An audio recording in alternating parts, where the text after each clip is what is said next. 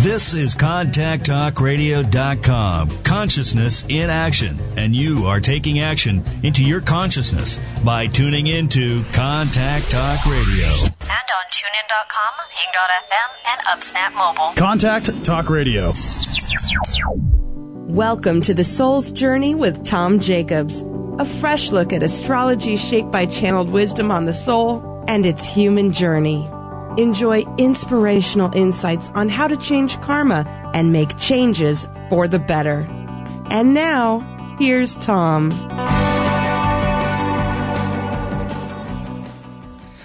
Hi, everybody. This is Tom Jacobs. Welcome to The Soul's Journey. Thanks for listening in. Today I have an interesting show, uh, something you're not going to hear anywhere else, uh, at least in the uh, the context and framing and depth that we're going to do this in, and that is looking at the journeys of soul of each uh, Barack Obama and Mitt Romney, and we're going to leave behind rhetoric, policy, politics, religion, personality. We're going to leave it all at the door and look at these two individuals as divine beings incarnating in order to learn lessons.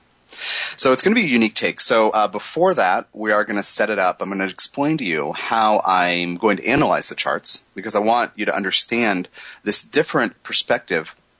I've taken what I've learned from a, a, handful of evolutionary astrologers who have been active over the last few decades, and I've added to it the perspectives that I've uh, gained from uh, channeling the Ascended Master Djehuti, aka Thoth or Toth, and Saint Germain and Merlin, and also working with the spirits of the dead as a psychic medium, and combining all of that so I, to understand the journey of soul. And uh, it's going to be it's it's, fa- it's absolutely fascinating. And people who actually know their charts intimately, even astrologers, you know, active for decades, will call me and say, "I'm interested in your take," and I and I tell them how I see their soul's journey and they tell me they've never heard anything like it and it's amazing and they want to know more.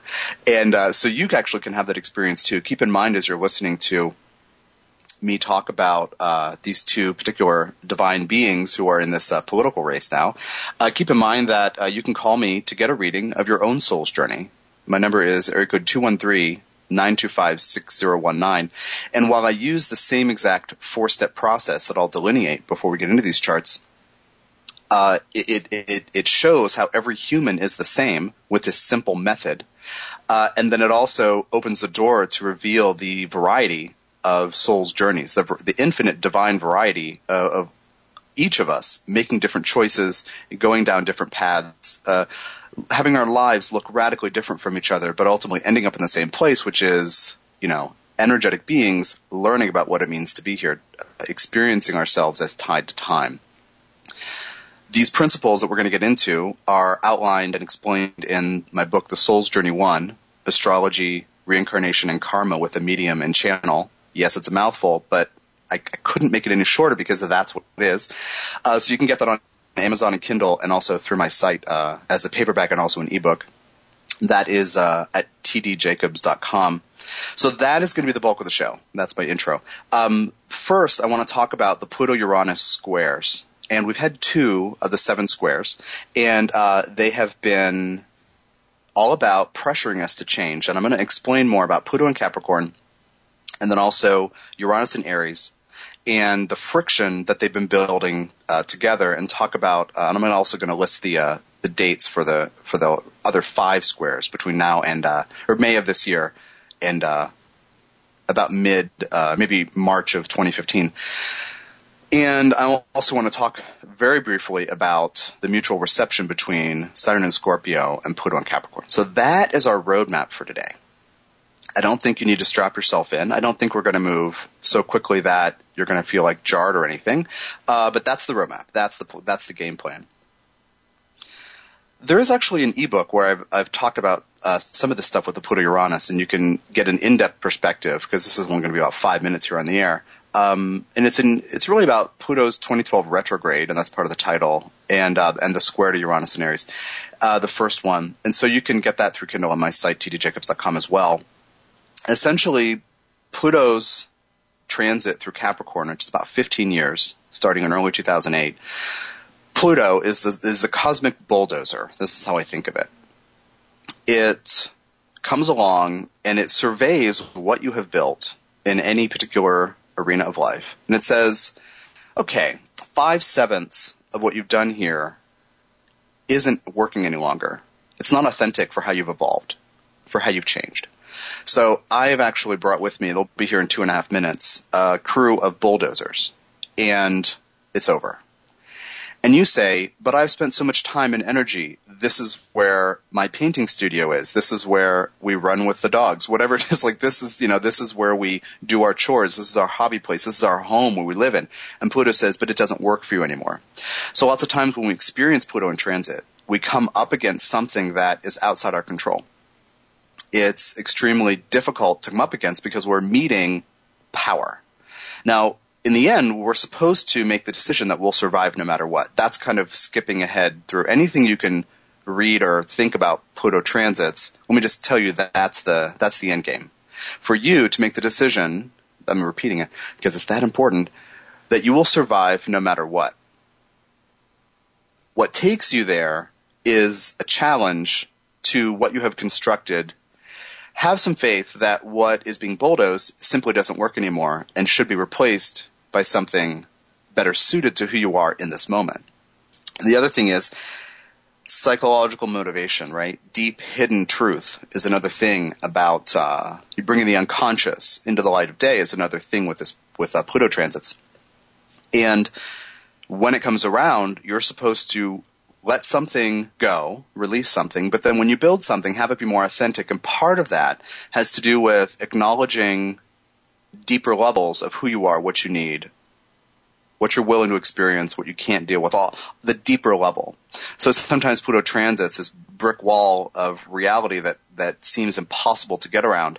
Sometimes what we're simply supposed to do is to meet this imp- seeming impossible resistance from life or the universe and to say, A, I'm going to survive no matter what, but B, I'm willing to have faith that what's being bulldozed should be destroyed. Now, all of that's the basic thing on the Pluto transits. Now that's happening in Capricorn right now. And a phrase I've been playing with, uh, kind of tongue in cheek, but it's real. I mean, it uh, is very, it's valid. Uh, since this happened in 2008 is who's your daddy? Because Capricorn is a sign of maturity, authority, structure, discipline, age, time, you know, respect, ambition, all these things. So Pluto entering Capricorn structures authority in our lives. You know, who's in charge of what has to be challenged. So collectively we're experiencing, you know, financial markets, we're experiencing banking issues, business problems, government issues, and how money works and the structures of all these things. And that's part of our collective experience here. Uh, in general, though, Pluto and Capricorn is an invitation for you to take back your authority from anything uh, you've given it to. Anything. An idea of what an adult should be that you maybe modeled when you were seven you know, you picked up an idea of what it meant to be responsible. But you know what? It's probably not working if, you know, if, if Pluto's trying to bulldoze it. Um, and so Pluto in Capricorn is trying to get us to draw back our energy from what we've given our power to. That's the basic idea. But we do, some of us, um, I should say this. The vast majority of us, for at least a short time, though some of us for a longer time, will be kicking and screaming through the process because we don't want to give up identities. So any Capricorn identities, this is what I think respect is. This is what, this is the kind of respect that I want from you. Uh, you know, if I'm having any kind of old models that I'm carrying forward, naturally I'm going to draw people to me to be teachers who won't respect me, right? If my thing is about structure, I'm going to be confronted with my hangups about structure or my resistance to structure.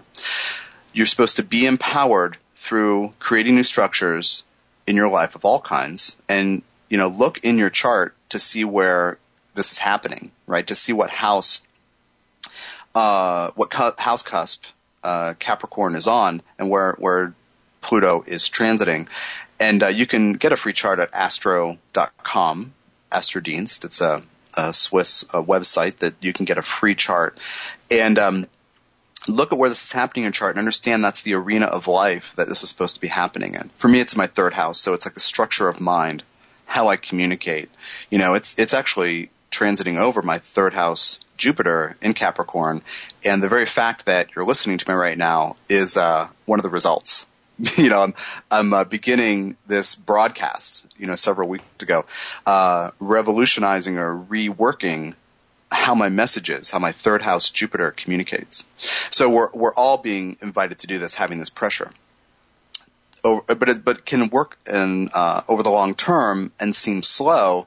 But Pluto and Capricorn in general is, you know, all about authority, all about structure. Who's in charge of your life, and what ideas in your head are you letting uh, are you using to uh, keep yourself um, stuck in some way that Pluto wants you to to become empowered out of?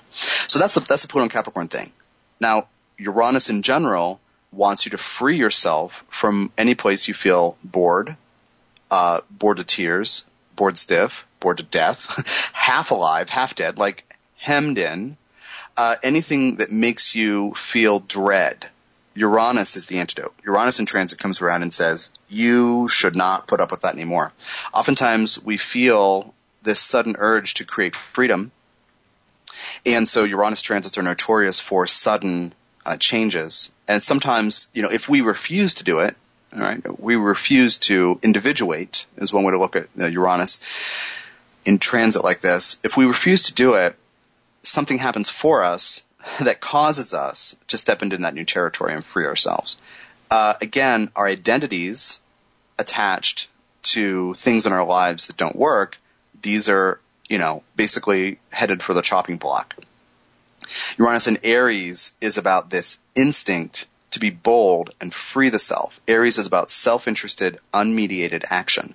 Unmediated as in not thinking, not deliberating, not making a list and checking in with people, it's about creating freedom through instinct and impulse. So a lot of what the Uranus, uh, this approximately seven year Uranus and Aries transit is for you to recover your willingness to trust your instinct. Now, that is square, which is friction and pressure, Pluto and Capricorn. Who's your daddy? Who's running your life? Who's in charge of you?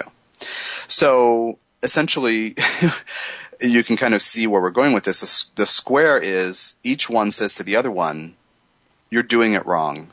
You have to change.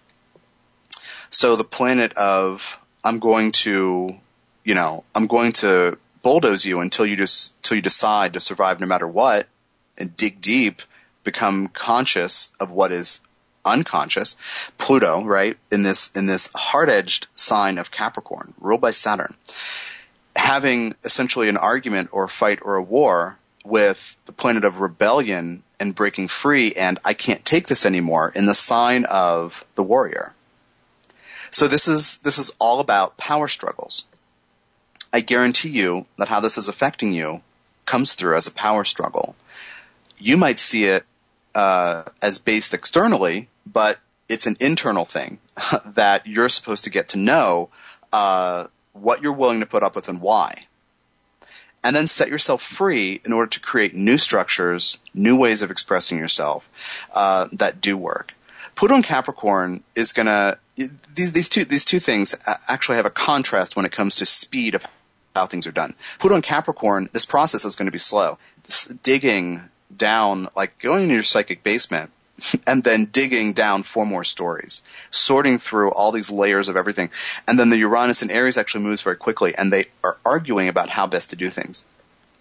So you're seeing dynamic tension in your life. Now, when an, when an individual reads about this in uh, a novel or sees it played out on the small or big screen, this is what keeps us reading and watching.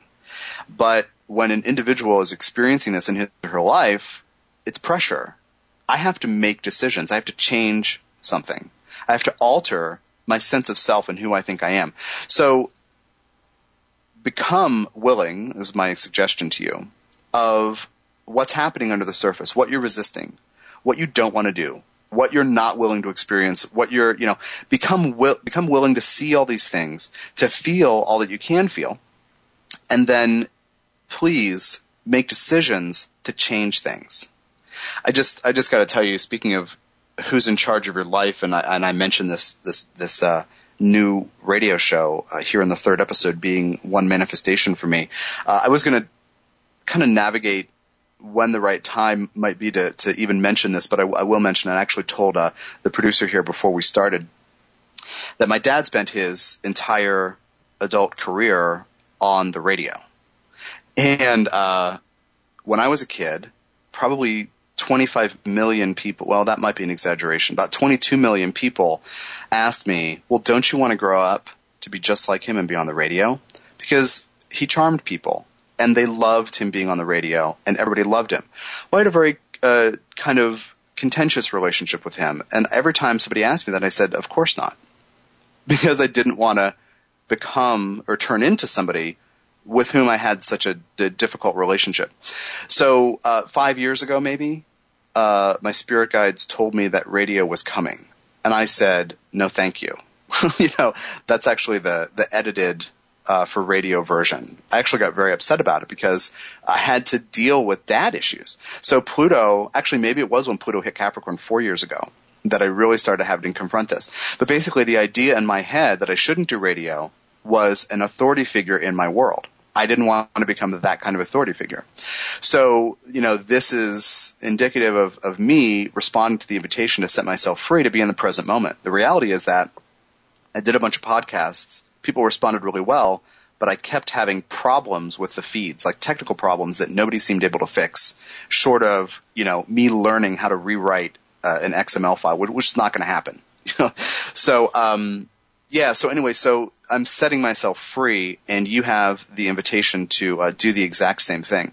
Uh, what historical model of who you thought you were going to be, or who you actually refused to be? You know, do you need to shed in order to get in the present moment, in order to do something interesting, useful, wonderful, inspiring? Because that's how I think of this show and this opportunity to get these uh, get these words and ideas out to you. So set yourself free, become aware of what's really running your life, and then choose to set yourself free and take self-interested, impulsive, instinctive action. And if that's hard, do anything you can to get to the bottom of why you might hold yourself back and not trust instinct. We'll be talking about this more uh, in the coming months and years because uh, these uh, squares are going to persist until we really get it, or until 2015. So we had two. One was late June. The other one was uh, September 18th of this year, and then May of 2013, uh, late May, early November of 2013, and then um, end of April, mid December of 2014, and then March of 2015, mid-March. Those are the, ne- uh, the next five. And so this is an unfolding story for all of us. So that takes us to our first break.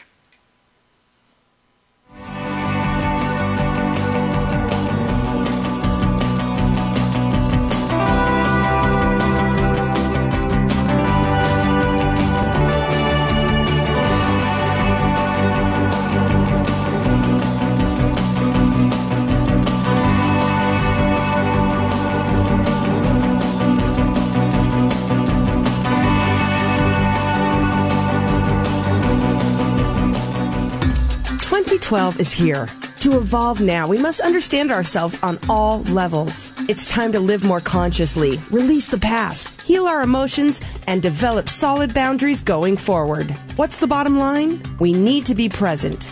A Living in the Present Tense astrology report by Tom Jacobs explores four points in your birth chart to help you upgrade your experience of energy and emotion. Pluto, Chiron, Lilith, and the asteroid Lucifer as light bringer are explained to help you heal and experience your multidimensional self. Readers call this report amazing, beautifully written, right on the mark. Join others living in the present tense today. Order your report through tdjacobs.com. The way you're wired is no accident. Your soul has divine intentions for this life. Understanding those intentions can bring greater peace and harmony to your world. A Soul's Journey soundbite from astrologer and channel Tom Jacobs is a 15 minute MP3 reading on your major life themes. Tom's unique approach to astrology sheds light on the big picture of you, your values, passions, fears, and family dynamics as divinely designed by your soul. Gift yourself and others with insight and understanding by ordering your Soul's Journey soundbite today at tdjacobs.com.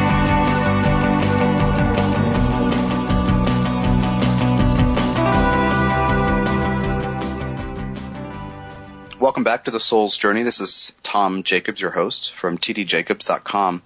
And uh, now we're going, I'm going to explain to you the four-step process I use to analyze karma uh, and the soul's journey in a chart. We're going to do this overview briefly, and then we're going to get into Obama's chart, uh, this interesting, unique perspective. Uh, the first step of the story uh, in this analysis is always Pluto actually, when you read the Soul's Journey 1, you'll see Pluto as step number three. Everything I say in there about Pluto, I maintain, I, I still stand with, but, uh, but the order I've altered a little. So the way I'm doing it now is I start with the Soul's Journey as opposed to the, the, the other step. So what the soul was really here to accomplish. Now, whatever you're experiencing, the soul is learning through that.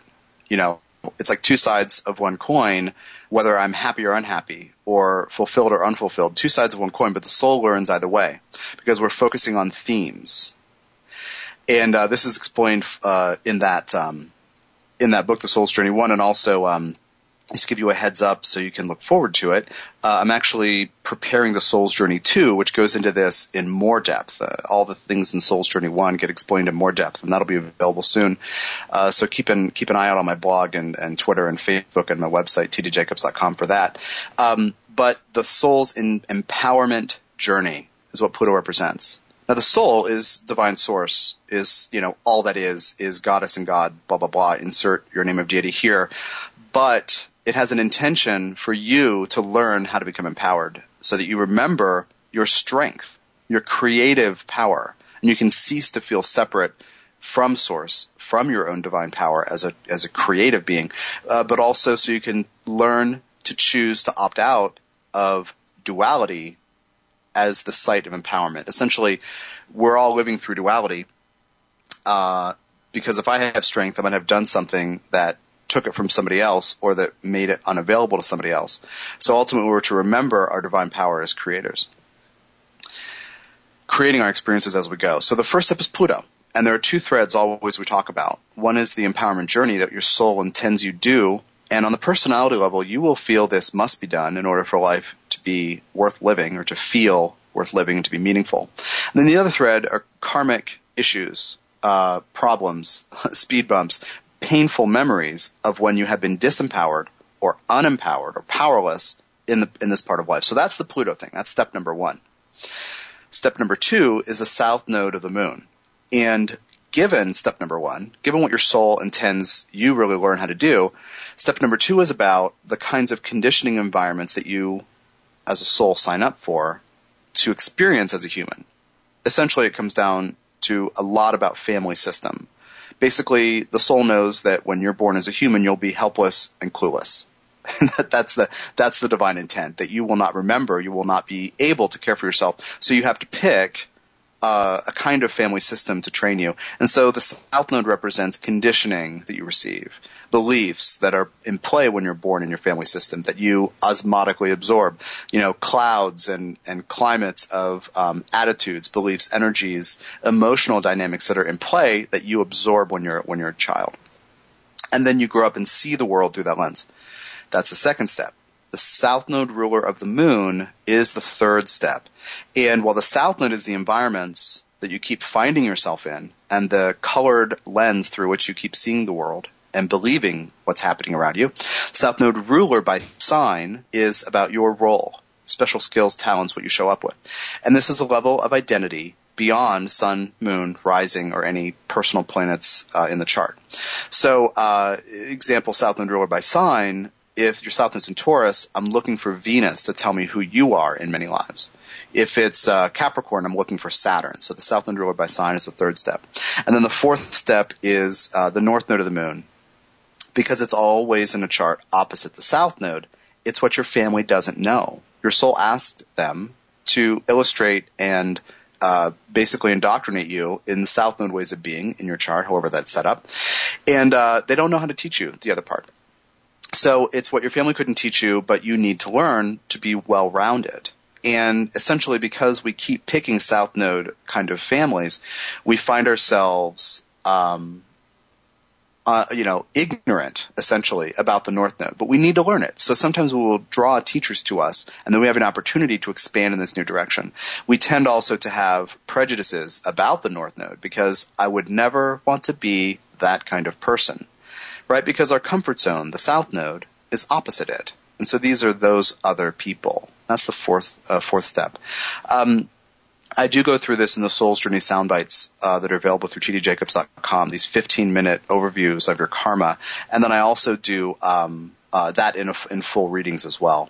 Again, you can read about all this in the Soul's Journey one uh, to to kind of take notes and, and, really get into the process.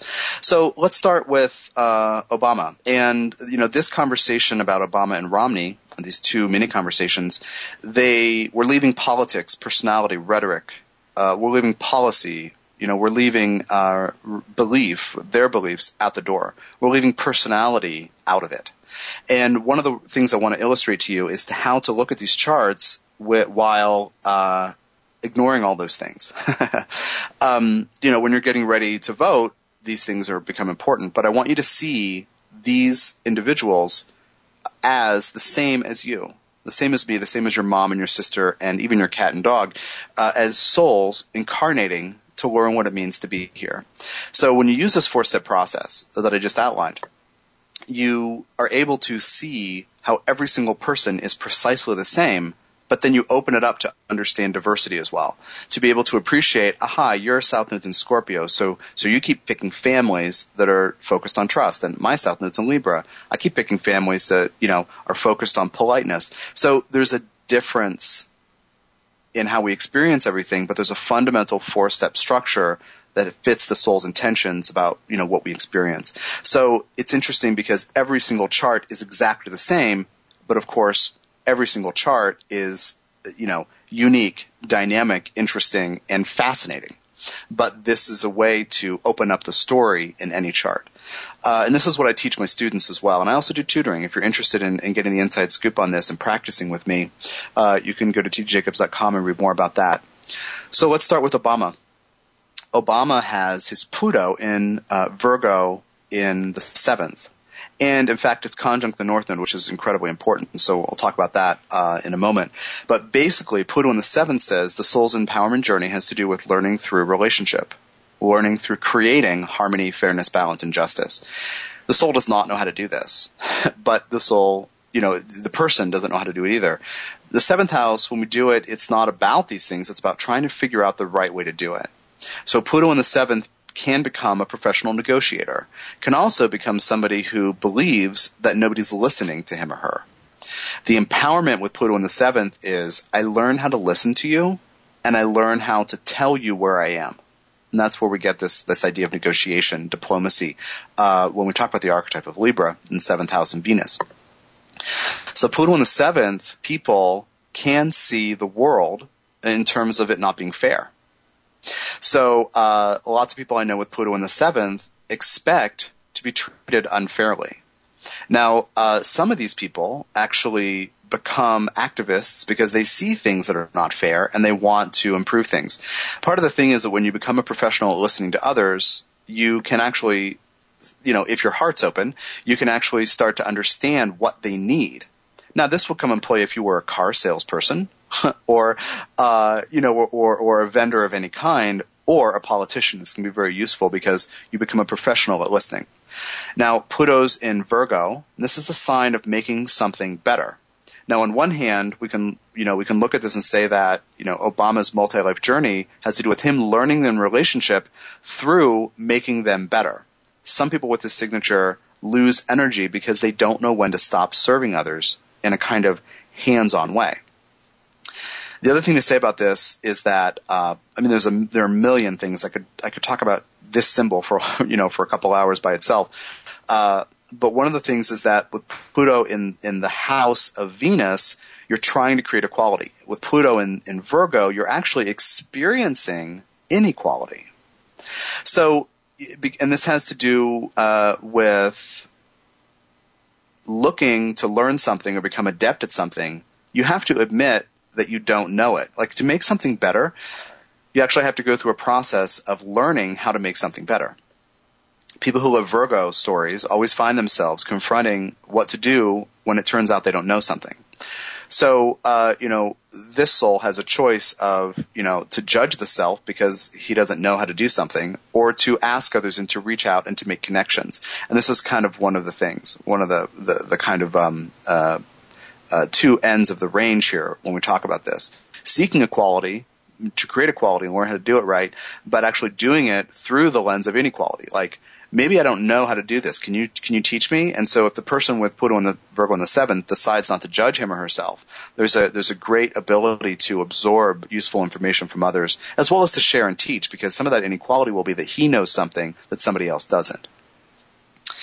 Uh, that's the basic line on this Pluto. Um, anybody with Pluto and Virgo, and, and, the years are approximately 1958 to about 1971, 72, because with the retrograde, it goes in and out, you know. Uh, so 57 and 58, Pluto's in Virgo. 71, 72, you know, it goes back and forth uh, between Virgo and Libra. But one of the things is that uh, all of you people who have this are professional critics.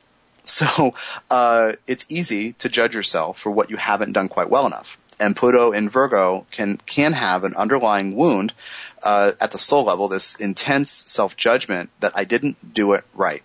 Sometimes this leads to being a workaholic. Uh, sometimes it's um, I, I want to take responsibility for you, or for serving, or for doing something better, or improving something, but I might put so much pressure on myself because Plutonian stakes are always very high, right? My empowerment as a person, my ability to feel confident in life rests on my ability to serve. So you can see a lot of um, setup for pitfalls if I can't help you, but I'm trying. If you refuse my help, you know, if uh, I've taken on five things and I can really only accomplish three, or I really only have three months to give to this project, but it's going to take a year, what do I do? Because I said I would serve. I took responsibility for it. So in the end, people with Pluto and Virgo are learning about responsibility, and uh, ultimately, each of them get to the place where they have to decide how much responsibility they're willing to uh, to take on. I work with people, uh, with clients in uh, individual sessions and coaching, uh, ongoing basis, who are overdoing things because they're judging that they didn't do something right in the past. So if that sounds like you, uh, give me a call. We can work together. It's important for you to, to get to the place where you can see the real point of Pluto and Virgo, which is I, I serve, but at my own discretion. Choosing where your energy goes. That's the first step of the story. I'm going to leave out, excuse me, some aspects here. And, um, but when I get into this with, with clients and, and in sound bites, I do talk about all the aspects. So now we shift focus to the south node of the moon, talking about the kinds of the kind of uh, emotional, energetic dynamics that are running through his family system. The south node is in Aquarius in the first house. Now, south node in the first is about individualism, leadership, war, physicality, personality, you know, individual energy choices. Um, and it's about standing apart. It's about rising to the occasion when something needs doing, right? The house of Mars and Aries. And in Aquarius, there's an ob- there's an objective energy. There's an objective flavor, perhaps original, perhaps detached, and perhaps kind of not really caring or interested in what's happening, you know, in the present moment. Um, and that's going to speak to something about his family system. Now, conjunct the south node uh, are two bodies, Chiron and the asteroid Persephone, and they're both retrograde in Pisces.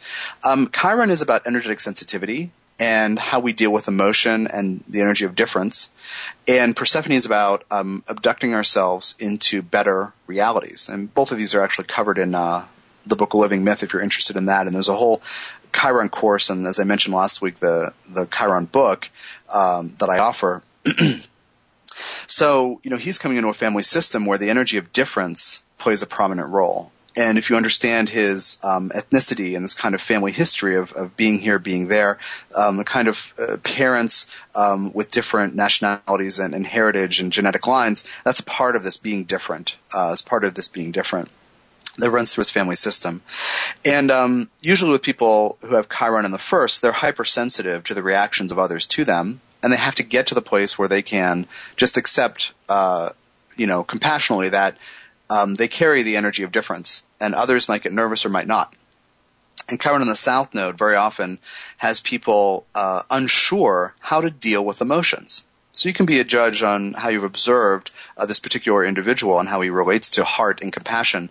But as I observe him, being being somebody who's very different, he has had to go through a chironic process to accept the fact that he stands out pretty much no matter what he does, and to just accept that you know that people are are uh, seeing him as a unique individual. And he's at his Chiron return, which deserves a whole other show. Um, so uh, that's something that's happening uh, on the current event front. Um, th- there is um, there is actually squares uh, to the nodes. There are squares to the nodes, and they are Ceres Vesta in uh, Taurus in the third house, and then also um, Nessus and Moon in Gemini in the fourth house. And so the squares to the nodes are unresolved issues. So Ceres, we'll just do some bullet point keywords here. Ceres is nurturing. Vesta is dedication. Nessus is our relationship to our instinctive nature and living in two worlds, right? We're animals, but we play at being civilized. And the Moon is happiness, safety, and security. All these things for him are unresolved issues, and he has to learn to make new choices uh, with them. So as he takes a leadership role, because he's got this bias towards first house south node, he also has to make sure that he it has a home base that suits him well. And that's part of what this is about. The Ceres and the moon being square the nodes, you know, near the IC, moon from the fourth. And uh, it's going to be important for him to basically balance uh, this leadership role that in many lives he's going to be inclined to take, and the uh, and the needs of home, family, hearth, and his personal needs. Um, the third step of the story is a South Node uh, ruler by sign, and we're actually going to get into that after the second break. So stay with us.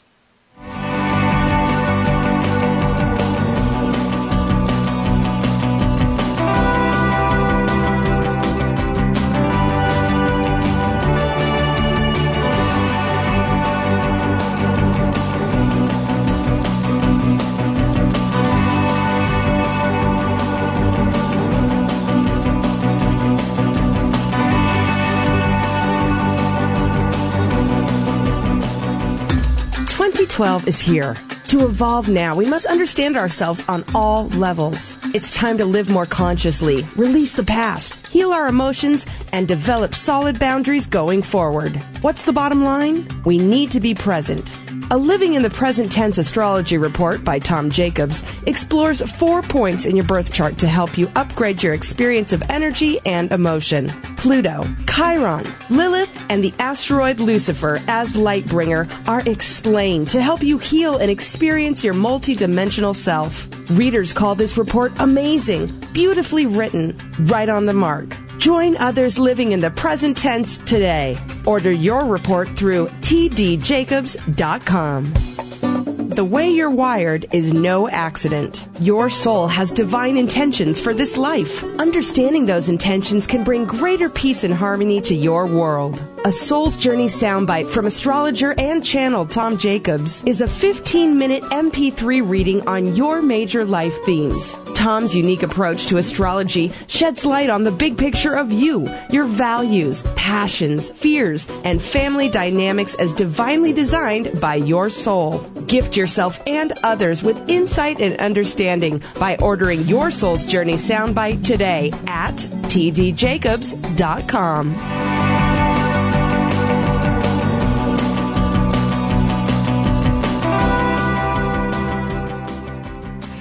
Welcome back to the Soul's Journey. This is Tom Jacobs from tdjacobs.com, and today we're uh, talking about the Soul's Journey of Obama and Romney. We're we're, we're wrapping up uh, Obama here in a moment, then we're going to get on to Romney. Um, talking about the South Node ruler is where we left off, and this is the only traditional thing that I do as far as sign rulership when I'm doing this karmic analysis. I can't explain to you why. It's just what I'm guided to do and what feels right. So the South Node ruler of Aquarius is uh, Saturn. Saturn's in Capricorn in the 12th. It's con- it's actually uh, it's retro, conjunct retro Jupiter in Aquarius in the 12th. So when a South Node ruler is in the 12th, there's a big vision, there's a big dream, or there's a lot of mysticism or addiction or escapism. Uh, obviously, we can uh, understand a little about his biography and see that there's thinking big in here. And um, he does have a couple of uh, oppositions that are worth talking about. Uh, basically, he shows up as a Capricorn 12th figure but he carries Jupiter Aquarius energy. That the retro says he has to do something differently, that he has to rethink something. Um, and so in certain lives, whatever big 12th house huge agenda he pursues, it actually leaves him burned out or it doesn't work for him. So, you know, we can get to know him in this life, uh, his uh, biography and his personality and persona, and see whether or not he in any way seems burned out at all. But basically, whatever big, huge thing he does in a bunch of lives, lots of times, at the end of a life, he says, gosh, I, I wish I would have, you know, done something a little differently. Perhaps this life is a reflection of him doing it differently. Who knows? Um, if you were sitting in front of me, I could tune in intuitively and tell you. But uh, uh, beyond that, we uh, you know can just observe his uh, persona and life. Uh, but the Saturn is opposed to uh, Mercury and the true black moon Lilith, and these are each an early Leo in the sixth. And this represents energies that block him. So, you know, Lilith has to do with the wild and things that are uncontrollable and how we deal with nature and people who carry this wild feminine energy that can't be controlled. And Mercury is communication. So essentially, he's actually in, in trying to do this uh, huge mission, he repeatedly comes up against frustration and having to explain things on a minute level which is Mercury in the sixth opposing the South Node ruler, to others.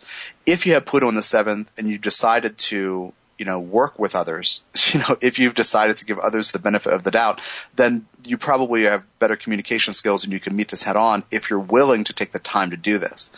Um, and the other uh, aspect to talk about that's important is the quincunx, which is about 150 degrees to Uranus and Leo in the seventh, and that has to do with being knocked off course by other people, by by Uranus people and Leo in the seventh, and that can be sudden events, that can be relationships that end suddenly, you know, traumatic death, it can be a sudden loss, and uh, I do, I said we are going to leave out all the uh, life, you know, real life stuff, but I was, you know, reading, refreshing a little bio and looking at how the the primary uh, parenting influence in his life, his grandmother, uh, had died two days before he was elected uh, to office as president, and so that's a kind of thing that in some life might actually leave him uh, extremely challenged or knocked off course, and the big vision being handicapped because of the emotional consequences of trauma. So that's kind of um, what to look at with that. And then the fourth step of the story, what is what his family couldn't teach him because they illustrate the south node and it's Leo in the seventh house and Pluto and Virgo and Uranus and Leo are both conjuncted and that's very important. The basic thing is anything conjunct the north node we don't know how to do or we're not sure that we deserve to do it. We get to do it. And Pluto and Virgo in the seventh is people couldn't teach him those communication skills he's had to develop how to reach out, give people the benefit of the doubt, how to listen to others, how to take responsibility for making something better. Whatever they're dealing with in the first house, first house Aquarius could be trauma, actually. You know, they could be dealing with changing circumstance and not even being really connected to community is one way that that can happen. Um, and the other thing is, is Uranus and Leo in the seventh to individuate within relationship, to choose relationships that uh, work best for him, to trade up you know, if he's finding himself interacting with somebody and it's not original, it's not fresh, he will be bored. And so he's had the uh, the job in this life of learning that when nobody in his family system could teach him how to pick the right partners, and that's part of the the north and the seventh. And the last thing to say about this, with the south and the first, you often become conditioned to do things yourself. And the north and the seventh says you have to learn to work with others. And oftentimes that means slowing down enough to be able to listen to them even if they wouldn't be people you would hang out with. like, but learning to listen to the other. So that's, uh, that's kind of, um, the bare bones, uh, skeletal, uh, Soul's Journey soundbite for, for Obama. Um, now we're going to move on to, to Romney and we have a, we have a very different kind of story. I realize I didn't give you Obama's birth time. I'm going to do that now, and if you're listening to the recording, you can backtrack. But uh, Obama's uh, birth data. Oh, hold on one second. August 4th, 1961. This is uh, readily available. Uh, 7:24 p.m. in Honolulu, Hawaii. Uh, and then moving on to to Romney. Let me give you that now, so you can uh, you can do this. March 12th, 1947, 9:51 a.m. in Detroit, Michigan. So you can follow along if you want to. Uh, so he, you know Romney has Pluto in the fourth house, the house of home, family, clan, and nationality. The main focus with Pluto in the fourth is stability, security, and safety. Uh, Pluto is in Leo, a different sign, and that's about personal expression and being an individual and not being lost in a crowd. Uh, but it's also about taking things very personally. Right? People with Pluto and Leo in this generation is roughly 1938, but a little bit of 37, up to 1957, 58. You know, almost 20 years worth of births, and uh, basically these people take things personally. It's part of the soul's mission is to see themselves as the center of what's going on or, or to be deeply affected by what's happening but on a personal level. They need to express their opinions. That's incredibly important. So Pluto and Leo in the fourth, he actually needs to be special in his family system. Now his Pluto is retrograde, so he has to rethink how some of that works. Uh, it's in a wide conjunction to Saturn uh, in the third, but also retrograde, and this has to do with the need at the soul level to become empowered as a human through uh, being an authority figure, being respected, being somebody who's in charge of things, and uh, you know, being somebody who's viewed as competent and worthy of respect is a huge part of this. Now, um, this Pluto is opposite Venus and Aquarius in the 10th, and so he'll actually have relationships uh, in different lives that, and also the call of perhaps public service, but the way he is in the world, in business, in his community, uh, in politics, whatever it is, the way he is and what people ask him to do, because Venus represents other people and sometimes what they ask of us, uh, that can actually oppose his ability, can block and confront and challenge his ability to create stability, safety uh, within the home. So he's got some stuff to, to sort out about to sort out about uh, r- relationships and the right role of work and family and home in this life and many lives. Um, there is also a quincunx to uh, retrograde Mercury in Pisces in the 11th, and uh, again, it's about 150 degrees. And a quincunx is feeling knocked off course by something, and Mercury is uh, communication. Pisces is uh, surrender, go with the flow, and the 11th house is groups. So essentially, he's not only had problems because of his public role and public relationships in many lives about developing stability, but he's also had uh, some uh, difficult news or difficult expectations from groups of which he's a part that might keep him from really establishing security in the right way, right? That works best for him, Pluto and Leo. Um, so that's that's the basic setup there. The second step of the story is the south node of the moon, and he has uh, his south node in the seventh, which is of course the opposite of where Obama has his own south node. So south node in the seventh, we get trained to uh, listen to others and to view ourselves in terms of our relationships. And uh, what I see most prominently for him over many lives is being defined by the expectations others have of him. Essentially, if I have my south node in the seventh, I want to make you happy and I might end up defining myself in terms of what I see you need, want, or expect of me. So that's really critical. He does have uh, squares to the nodes, which indicate unresolved issues, and that's again this Mercury retro in Pisces in the 11th, conjunct Mars, same sign, same house, and that has to do with expressing will and aligning will and communication, mind, thought, and teachings and learning with something higher but this he keeps choosing something. He keeps choosing. It could be an ideology, actually. It could be a something that's in the group mind, right? The, the the group mind that can actually become a mob mind. That's the pitfall in the eleventh when we have difficult karmic indicators or challenging indicators uh, that talk about karma in the eleventh. So basically, Mars and Mercury are unresolved issues for him. He knows, let's say, four of the seven core principles of how best to do them. Well, he might rely on habits about those four, and shoot himself in the foot or stick his foot in his mouth alternately, right back and forth, because he relies on those things. Um, so that's it's kind of an interesting kind of interesting thing there. Uh, one of the things that I saw about about that, uh, I was reading a, his biography, and there was a mention of his um, his father reversing an opinion on the Vietnam War, uh, and essentially putting himself out of contention for a party nomination uh, when he did that, and because his conscience woke up, something changed, and so uh, there's a thing in his fa- in Romney's family system about changing your mind and making a bold move that goes against the group mind, against the consensus that you agree to be a part of and how that can change you. And his uh, Romney's upset about that situation with his father, and uh, you know, it, it illustrates the the uh, quincunx between the Mars and Mercury and Pluto in the fourth, as well as the Mars, Mercury, and Pisces in the eleventh, square the nodes. So this is a learning journey for him to learn about the right thing to believe in, to work towards, because the eleventh house is about how we create the future and and how we set goals and the groups we ally with in order to make that happen. Nobody can create the future to be the way he or she wants. The third step of the story, South Node ruler by sign, uh, South Node's in Sagittarius, and so the ruler is Jupiter. And Jupiter is in Scorpio in the sixth house, conjunct Moon. So not only does Romney have Pluto in the fourth, the house of Moon, he also has a South Node ruler conjunct Moon. So his ties to family and to nation and clan and his need for safety and security and stability are incredibly deep everywhere he turns, he's finding that he requires stability and security. Usually, people with this kind of uh, moon karma uh, don't spend a lot of time in the public eye. But uh, just because they uh, require a solid home base, and sometimes that uh, can take them away from giving a lot to work or something like this, uh, giving a lot to the public face.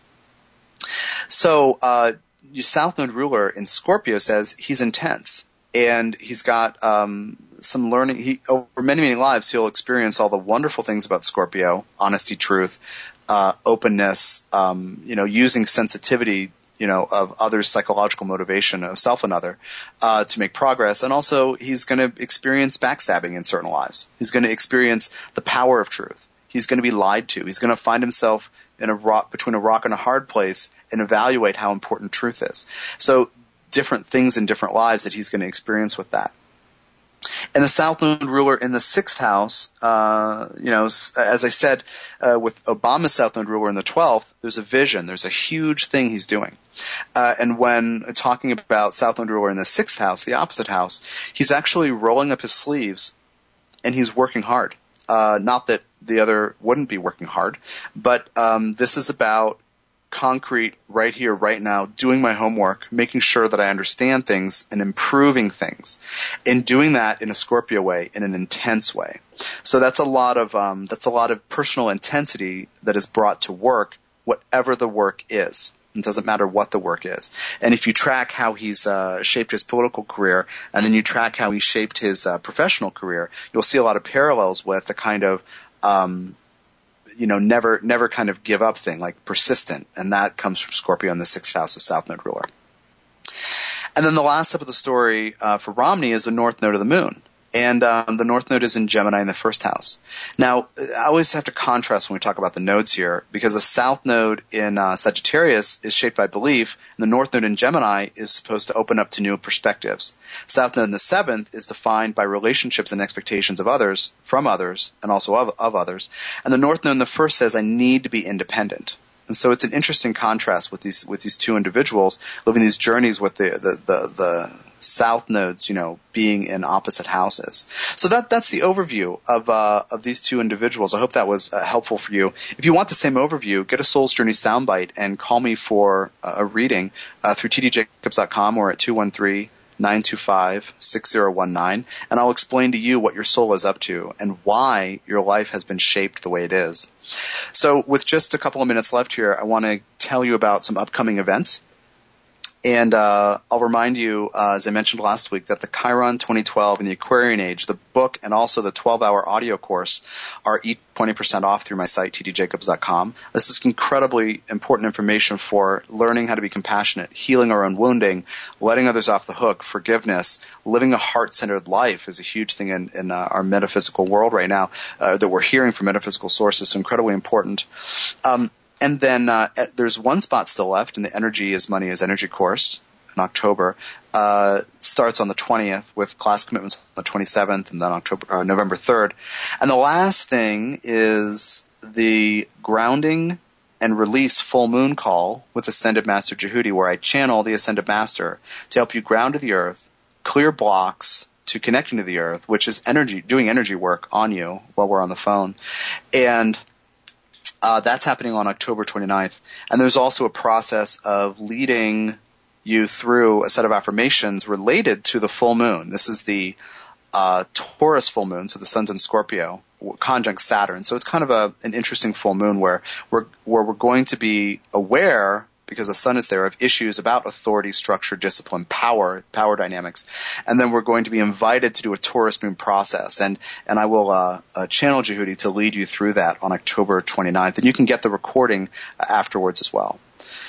So my name is Tom Jacobs. Thank you for listening to the Soul's Journey here on Contact Talk Radio. Uh, read more about my work and contact me through tdjacobs.com. Bye bye. You've been listening to The Soul's Journey with Tom Jacobs, a fresh look at astrology and soul inspired by channeled wisdom. For more information, tune in every Thursday at 6 p.m. Pacific. Connect with Tom directly via www.tdjacobs.com. That's T D J A C O B S dot com.